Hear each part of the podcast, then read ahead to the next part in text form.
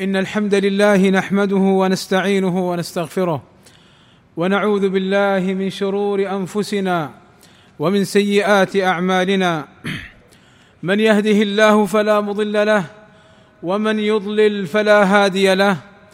وأشهد أن لا إله إلا الله وحده لا شريك له. وأشهد أن محمدا عبده ورسوله. ألا وإن أصدق الكلام كلام الله. وخير الهدى هدى محمد وشر الأمور محدثاتها وكل محدثة بدعة وكل بدعة ضلالة وكل ضلالة في النار. أما بعد فاتقوا الله عباد الله واعبدوه ولا تشركوا به شيئا. واعلموا أن الله عز وجل لا يقبل من العمل إلا ما توفر فيه شرطان. الأول إخلاص العمل لله والثاني متابعة الرسول صلى الله عليه وسلم فيما جاء به. قال تعالى فمن كان يرجو لقاء ربه فليعمل عملا صالحا ولا يشرك بعبادة ربه احدا. واعلموا عباد الله أن الرياء والسمعة من الشرك الأصغر الذي يبطل العمل الذي خالطه فلا يقبل من العبد بل يرد على وجهه لأنه لم يخلص فيه النية لله تعالى. فالرياء هو إظهار العبادة لقصد رؤية الناس لها فيحمدون صاحبها والسمعة هي إظهار العبادة لقصد إسماع الناس كقراءة القرآن والوعظ والذكر. والتحدث بما عمله من الصالحات. وقد بين النبي صلى الله عليه وسلم أن الرياء شرك أصغر يحبط العمل الذي خالطه. حيث قال صلى الله عليه وسلم إن أخوف ما أخاف عليكم الشرك الأصغر. قالوا وما الشرك الأصغر يا رسول الله؟ قال الرياء يقول الله عز وجل لهم يوم القيامة إذا جزي الناس بأعمالهم اذهبوا إلى الذين كنتم تراءون في الدنيا فانظروا هل تجدون عندهم جزاء. والله عز وجل لا يقبل عملا دخله الرياء لأنه سبحانه وتعالى غني عن أن يكون له شريك. قال صلى الله عليه وسلم قال الله تبارك وتعالى أنا أغنى الشركاء عن الشرك. من عمل عملا أشرك فيه معي غيري تركته وشركه. والرياء خفي جدا. وقد خافه النبي عليه الصلاة والسلام على أمته أكثر من فتنة الدجال لأنه قد لا يشعر به المرائي فيقع في الرياء من حيث لا يشعر. فعن أبي سعيد الخدري رضي الله عنه قال خرج علينا رسول الله صلى الله عليه وسلم ونحن نتذاكر المسيح الدجال. فقال ألا أخبركم بما هو أخوف عليكم عندي من المسيح الدجال؟ قال قلنا بلى يا رسول الله. فقال عليه الصلاة والسلام الشرك الخفي أن يقوم الرجل يصلي فيزين صلاته لما يرى من نظر رجل.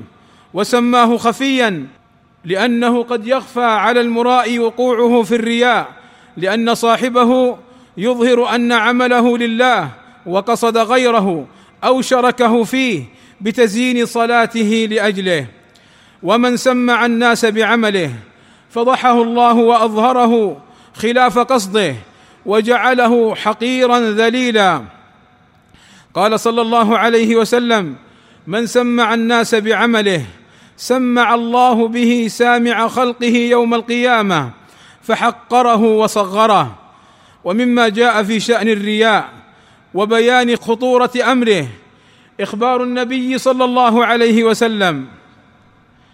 أن أول ثلاثة تسعر بهم النار يوم القيامة رجل جمع القرآن ورجل مجاهد في سبيل الله ورجل كثير الإنفاق من ماله. بسبب الرياء. فعن أبي هريرة رضي الله عنه قال قال رسول الله صلى الله عليه وسلم إن الله تبارك وتعالى إذا كان يوم القيامة ينزل إلى العباد ليقضي بينهم وكل أمة جاثية. فأول من يدعو به رجل جمع القرآن ورجل يقتتل في سبيل الله ورجل كثير المال فيقول الله للقارئ ألم أعلمك ما أنزلت على رسولي؟ قال بلى يا رب. قال فماذا عملت فيما علمت؟ قال كنت أقوم به آناء الليل وآناء النهار. فيقول الله له كذبت. وتقول له الملائكة كذبت. ويقول الله بل أردت أن يقال إن فلانا قارئ فقد قيل ذاك. ويؤتى بصاحب المال. فيقول الله له ألم أوسع عليك؟ حتى لم أدعك تحتاج إلى أحد؟ قال بلى يا رب. قال فماذا عملت فيما آتيتك؟ قال كنت أصل الرحم وأتصدق. فيقول الله فيقول الله له كذبت وتقول له الملائكة كذبت. ويقول الله تعالى بل أردت أن يقال فلان جواد فقد قيل ذاك. ويؤتى بالذي قتل في سبيل الله. فيقول الله له في ماذا قتلت؟ فيقول أمرت بالجهاد في سبيلك فقاتلت حتى قتلت. فيقول الله تعالى له كذبت وتقول له الملائكة كذبت ويقول الله بل أردت أن يقال فلان جريء فقد قيل ذاك. ثم ضرب رسول الله صلى الله عليه وسلم على ركبتيه فقال يا أبا هريرة أولئك الثلاثة أول خلق الله تسعر بهم النار يوم القيامة. فلا إله إلا الله. إذا كان قارئ القرآن والمجاهد والمنفق في سبيل الله فيما يظهر للناس هم أول من تسعر بهم النار ويعذبون بسبب الرياء. فما حال الآخرين؟ فما أعظم هذا الحديث؟ وما أشده؟ وما أخطر حال المرائين يوم القيامة؟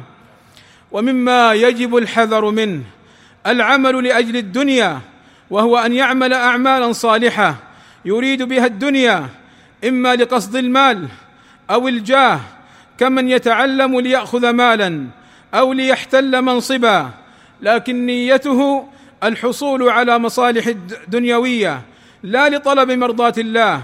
فعن أبي هريرة رضي الله عنه قال قال رسول الله صلى الله عليه وسلم من تعلم علما مما يبتغى به وجه الله لا يتعلمه إلا ليصيب به عرضا من الدنيا. لم يجد عرف الجنة أي رائحة الجنة. لم يجد عرف الجنة يوم القيامة يعني ريحها. وقوله عرض أي متاع الدنيا وما فيها. أسأل الله الكريم أن يجنبني وإياكم الشرك ما ظهر منه وما بطن. وأن يجعل أعمالنا خالصة لوجهه الكريم لا رياء فيها ولا سمعة. الحمد لله رب العالمين والصلاة والسلام على المبعوث رحمة للعالمين وعلى آله وصحبه الطيبين الطاهرين ومن سار على دربهم ونهجهم وطريقتهم إلى يوم الدين. عباد الله الرياء مرض يحتاج إلى علاج وعلاج الرياء يحصل إن شاء الله تعالى بالأمور التالية. اولا بإخلاص العمل لله وإرادة ما عنده من ثواب والخوف من العقاب مع توطين النفس على عدم الاكتراث والاهتمام بذم الناس ومدحهم والصبر على ذلك.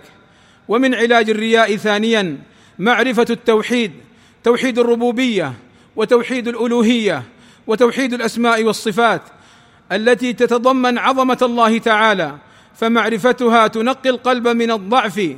فإذا علم العبد أن الله وحده هو الذي ينفع ويضر وأن الله ينظر إليه مطلع على ما في قلبه طرح من قلبه الخوف من الناس حيث زين إليه الشيطان تزيين عبادته أمامهم خشية ذمهم وطمعا في ثنائهم.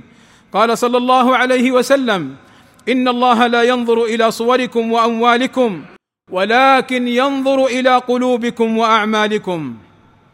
ثالثا من علاج الرياء الدعاء بالذكر الوارد عنه صلى الله عليه وسلم حيث قال صلى الله عليه وسلم الشرك فيكم اخفى من دبيب النمل وسادلك على شيء اذا فعلته اذهب عنك صغار الشرك وكباره. تقول اللهم إني أعوذ بك أن أشرك بك وأنا أعلم وأستغفرك لما لا أعلم. هذا الذكر إذا قاله المسلم يعينه الله عز وجل على ترك الرياء. اللهم إني أعوذ بك أن أشرك بك وأنا أعلم وأستغفرك لما لا أعلم. رابعا الاستعاذة بالله من الرياء. كان صلى الله عليه وسلم يقول اللهم إني أعوذ بك من الفقر والكفر والفسوق والشقاق والنفاق والسمعة والرياء. خامسا الحذر من أسباب الرياء وهي ثلاثة حب الحمد والثناء هذا السبب الأول. والسبب الثاني الفرار من ذم الناس وكلامهم. والسبب الثالث هو الطمع فيما أيدي الناس. ثم التحرز من هذه الأسباب لأن الجاهل يقع في الشر والسوء. دون علم بخلاف العالم فإنه يحذر السوء إن شاء الله تعالى. سادسا معرفة عاقبة الرياء من عدم قبول العمل وما يكون في الآخرة ومعرفة أضراره.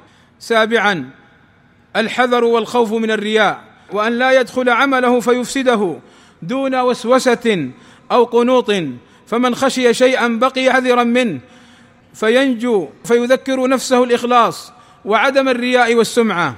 ثامنا كتمان العمل الخفي من النوافل دون الفرائض وعدم إظهاره بلا حاجة كمن يقتدى به.